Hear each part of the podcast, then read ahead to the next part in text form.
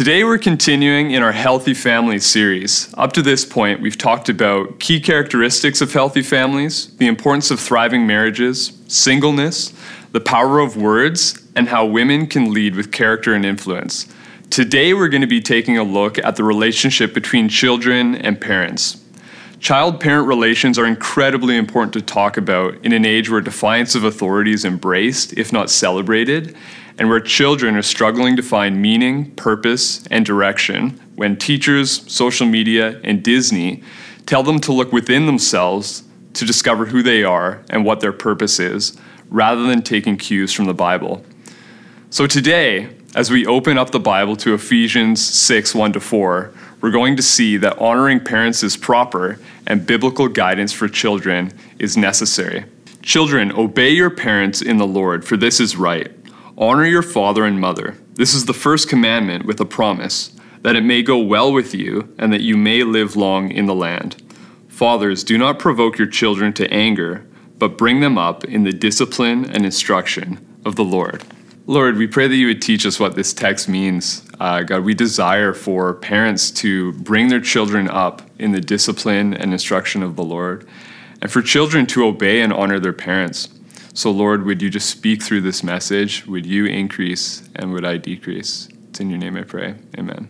So, if we back up a little bit in our passage to chapter 5 in Ephesians, this text that we just read is a practical outworking of what it means to walk with wisdom as a follower of Christ. We see that in 5:15, to be filled with the Spirit in 5:18, and to submit to one another out of reverence for Christ in 521. Children are to do this through obedience and honor, and parents are to do this through discipline and instruction of the Lord. As this passage lays out, I want to speak to the children first and then to the parents today. And I also want to be upfront and say that, you know, I'm not a parent yet. The closest thing I've been to a parent was a middle school youth pastor. And man, those kids, they're a lot of fun, but also a little difficult at times. So I don't have the firsthand experience as a parent to speak from. But fortunately for me, however, Jesus wasn't a parent, and neither was the Apostle Paul, who wrote this passage. So I figure I'm in good company here. Now, I also recognize that this message may be a little sensitive for some. So I want to acknowledge that those, those who are listening may be single parents, those who have lost children, those who have lost parents, those who have damaged relationships with their kids or parents, those who carry a sense of regret with their parenting. And so I want to remind you the Lord is near, that He cares about your situation, and that there is hope and redemption possible in Christ. So, now, before I talk to the younger children, the truth is, so long as we have parents, we're all children, even if we're adults. And the Greek usage of the term tekna, which means children, is not limited to just small children, but also adult children who often remained under their father's authority for most or all of his life. In our passage, though, Paul seems to be addressing younger children who are being trained by their parents, yet are old enough to understand their relationship to the Lord. Having said that, are we to still obey or honor our parents when we are adults? I would argue that we no longer report to our parents in a way that requires obedience once we leave and cleave to a spouse or reach independence from them outside of the home, but we should still honor our parents by showing them respect, care, and love. Now, let me start by talking to the children. Children are called to obey their parents. But why? Paul tells us in the text here that it is right to, our, to obey our parents and that it's commanded. Uh, it's right because it's the first commandment with a promise. This is in verse 1 to 2, we see. And so, kids, if you remember the Ten Commandments that Moses received on Mount Sinai in the Old Testament, the command to honor your father and mother is the fifth commandment in Exodus 20, verse 12. So, since the time of Moses, who received the Ten Commandments over 3,000 years ago, the Lord has been clear that He expects children to obey their parents. So, why obey? Because God Himself is asking you to. There's a higher authority than your parents who expects you to obey them, so long as they're not asking you to do anything that would go against what God says. So, if your parents, you know, go and tell you to steal something, you shouldn't obey them. If they tell you to gossip about others, you shouldn't obey. These are a couple examples where God is clear in the Bible that we must first obey Him. But if your parents ask you to do things like clean your room, do your homework, or eat your vegetables, you should obey them. When you obey your parents, you are obeying what God has asked of you as well. Now, I understand that this, this can be difficult to do, what our parents ask of us. I was a young child at one point too, and it just it wasn't always fun to obey my parents when I just wanted to play street hockey or video games. But here's the thing. Your parents most likely want what is genuinely best for you. So kids, trust that your parents have your best interests in mind, that they want what is best for you. This might come as a shocker, but they probably know more than you. I remember when I was a kid, I thought I knew everything there was to know about anything. Let me tell you, the older you become, the more you realize you really don't know much. Yet, the older you become, like your parents, the more you increase in knowledge and life experience. So, your parents are trying to protect you and guide you well because chances are they've made a few mistakes themselves and don't want you to experience unnecessary consequences. Now, maybe the question comes up what if my parents aren't Christian? Children are still to obey, even if their parents aren't Christian. Again, as long as they don't ask you to do something that would make you disobedient to God. Verse 1 says, Obey your parents in the Lord. Obedience is unto the Lord. And by obeying your parents, you're actually giving other people a reason to believe in God. In today's world, many kids don't obey their parents, and it's quite normal, but that doesn't make it right. You actually set an example for your friends when you obey your parents and you show them that the Holy Spirit lives inside of you when you do the hard thing and obey, even when you don't feel like it. And we also see that there's a purpose to obeying our parents. Paul says that uh, you should obey so that it may go well with you in verse 3. There's a purpose to our obedience. Obedience and honor generally lead to good outcomes. If you show honor and obedience, there won't be many consequences and negative effects. Life generally goes well when we obey and honor our parents. They likely won't be upset or angry with us if we're obedient. We won't miss out on privileges, and the relationships we have with our parents will be better as a result. But when we disobey and dishonor our parents, what usually happens? There's usually consequences and discipline Sometimes the relationships with our parents can be hurt. We can get caught up in fights and arguments. And we can even miss out on the blessings and good things that our parents have to offer us. Now, there's one more thing that I want to say is our culture tells us that, you know, it isn't cool to obey our parents and that to fit in with those who are popular or to be accepted, we need to disobey our parents and be independent. So we tend to listen to the voices of our friends a lot more than we do to the voices of our parents. And I get it because I once was a kid myself. But let me ask you this though who do you eventually want to become? What kind of person do you want to be 10, 15, 20 years from now? I want to encourage you kids to think into the future, not just about what's happening right now. The habits you form now are shaping who you will become later. You can't just flip a switch once you're in your 20s and change instantly into a kind, honoring, and good person if you're learning to disobey and dishonor at a young age. Before I talk to the parents about raising their children, I want to say this to the parents. It's important that you live worthy of the obedience and honor of your children. It's extremely difficult to show honor when a parent doesn't provide a good example for their children and show love, care, and respect for them. So show your children that you can be trusted with their obedience through your example. The last thing I want is for parents to use my sermon as fuel to tell their kids to obey them in an authoritarian sort of way that lacks care and love for their children. Um, or, you know, I don't want children to hear this part about their parents needing to live worthy of honor and taking that as an excuse to not honor and obey their parents when they should be. Now, let me talk to the parents now. The next few minutes of my message may be hard to receive for some, and my goal is not to offend or to make you feel ashamed. I understand that some of your children may not be currently walking with the Lord, or perhaps you wish that you had done things differently in your parenting. But I also don't want to shy away from calling parents up to what the Lord desires from parents. You see, we live in an age where fatherlessness is common, where hedonistic pursuits often take precedence over effort and hard work, and ultimately, where we're at a critical point with the next generation of believers, with Gen Z. According to a recent article, in our post truth society where children are learning to adopt a relativistic worldview that leaves them feeling apathetic towards faith, Christianity today has less influence on Gen Z than on any other previous generation. In the last decade, the church dropout rate has risen from 59% to 64% among those aged 18 to 25. This shows that there's a critical period before a child reaches 18 for their faith to become their own. Now, you may have heard of Barna before. Barna is an organization that does research and surveys on the state of the church. In one study, they found that in the majority of cases, the parenting habits and values of believing parents do not look much different than those of non believing parents. This is an, an issue that we can't afford to ignore. According to one of their 2018 studies, the most common struggle that youth pastors report in their ministry is parents not prioritizing Gen Z's spiritual growth. 68% of youth pastors said this was the number one struggle in their ministry. And so, this issue is one of discipleship of children by their parents. So, when we read in Ephesians 6 4, bring your children up in the discipline and instruction of the Lord, this is a call for parents to disciple their children.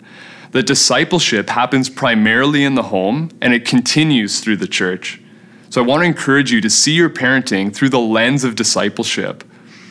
There's so many things that compete with a child's spiritual formation.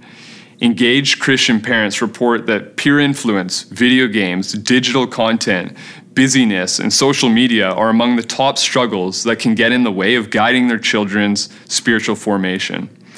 And while these things are not necessarily bad in moderation, we are effectively discipled by the very things we give our time and attention to. We can see the need then to bring children up in the discipline and instruction of the Lord when they're bombarded with messages that are saturated in the instruction of the world. So, parents, you have a unique opportunity to steward your children's spiritual formation. Your children will spend roughly one to two hours a week at CA Kids or youth group versus the maybe 56 hours a week at home when they're not at school but they're w- with you in the family. And the research shows that it's the parents that have the most dramatic influence on children, more than schools, more than churches. So there's a burden of responsibility to help shape how your kids think and act in light of biblical truth. According to a study from Brown University, routines and habits in children, including chores and responsibilities, form by age nine and do not vary much thereafter. In my own life, I was given pocket money as a child for chores like scooping the kitty litter, doing dishes, mowing the lawn, sweeping the floor. My personal favorite, I negotiated with my parents to pay me five cents a shower. I didn't like to shower as a kid.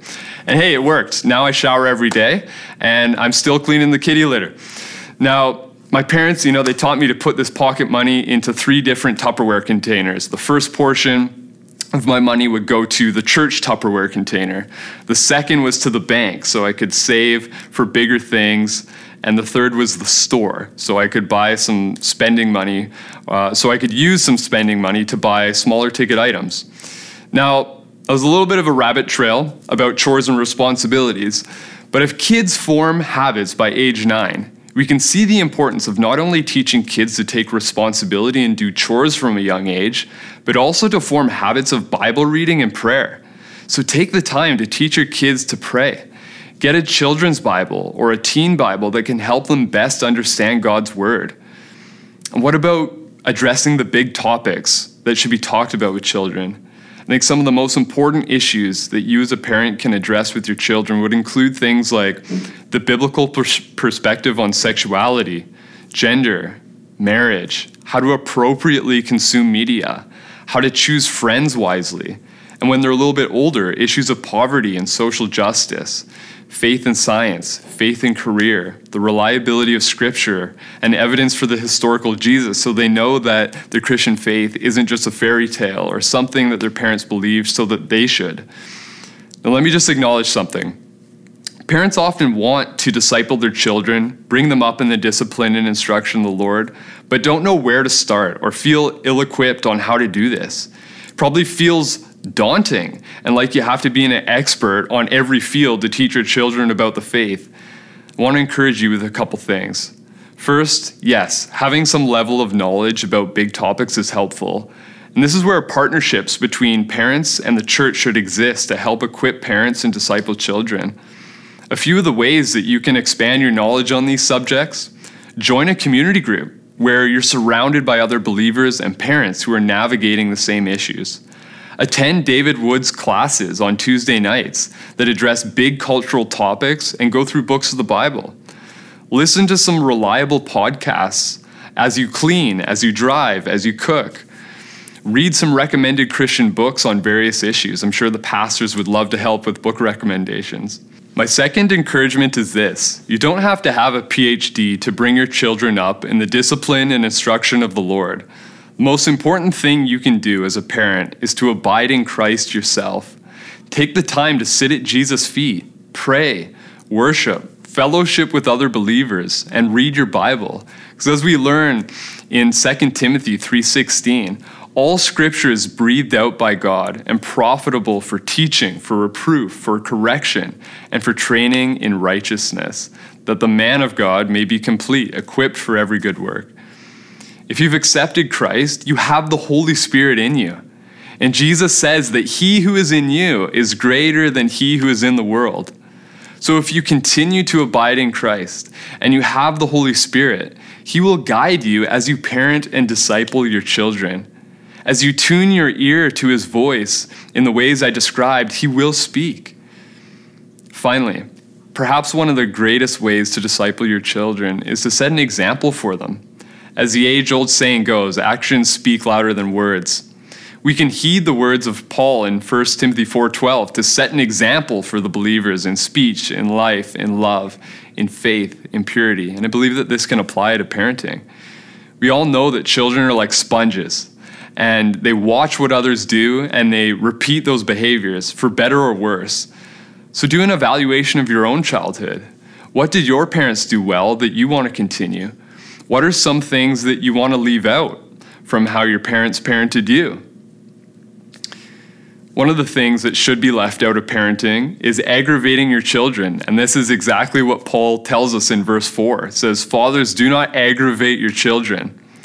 By extension, this would include mothers too. They absolutely have a crucial role in child rearing and nourishing them well. It's only in, in the Greco Roman world, fathers were usually responsible for the education and discipline of children. So that's why they're singled out here in this verse. But what does aggravate entail? Well, New Testament scholar Andrew Lincoln believes this word would include excessively severe discipline, unreasonably harsh demands, abuse of authority, arbitrariness, unfairness, constant nagging and condemnation subjecting a child to humiliation, and all forms of gross insensitivity to a child's needs and sensibilities. So, simply put, parents have the ability to discourage their children or to, or to encourage and build them up with their attitudes, expectations, and words. Pastor John Fortune did a whole sermon a couple weeks ago on the power of words. Our words can be used to curse and tear down children or to bless them and build them up. And the word for bring up in the phrase bring up your children in the discipline and instruction of the Lord is the same word that we see in Ephesians 5:29 for nourish that husbands are called to in the relationship with their wives. So children are to be nourished and cared for, much like we need to tend a garden so it'll flourish. So, in conclusion, children, obey and honor your parents. Parents, live worthy of that honor and bring your children up in the discipline and instruction of the Lord. They need your discipleship and your love. Let's pray. Lord, we thank you that you've given us your word to guide us. Lord, we thank you that uh, your son Jesus has set us an example of what it looks like to live a godly life. We pray that you would raise up parents, that you would encourage parents to set a good example for their children. We also pray that you would help equip um, parents on knowing how to effectively disciple their children. Help the church to best equip parents as well when these can be very difficult times to navigate through um, the teen years and the early years of childhood. God, would, would you just raise up your next generation of faithful believers and leaders using the church and parents at the same time? God, we also pray that. Uh, that there would be children who desire to honor and obey their parents when the world tells them to disobey and defy. God, we just pray that uh, when the world looks at your church, they would see something that is opposite to the culture, that they would see obedience, they would see honor, that they would see direction and guidance that is meaningful to children. And so, God, we just pray that you would take these words and um, sow seeds, Lord, sow seeds in the hearts of, of your believers, of your children, we pray. In your name, amen.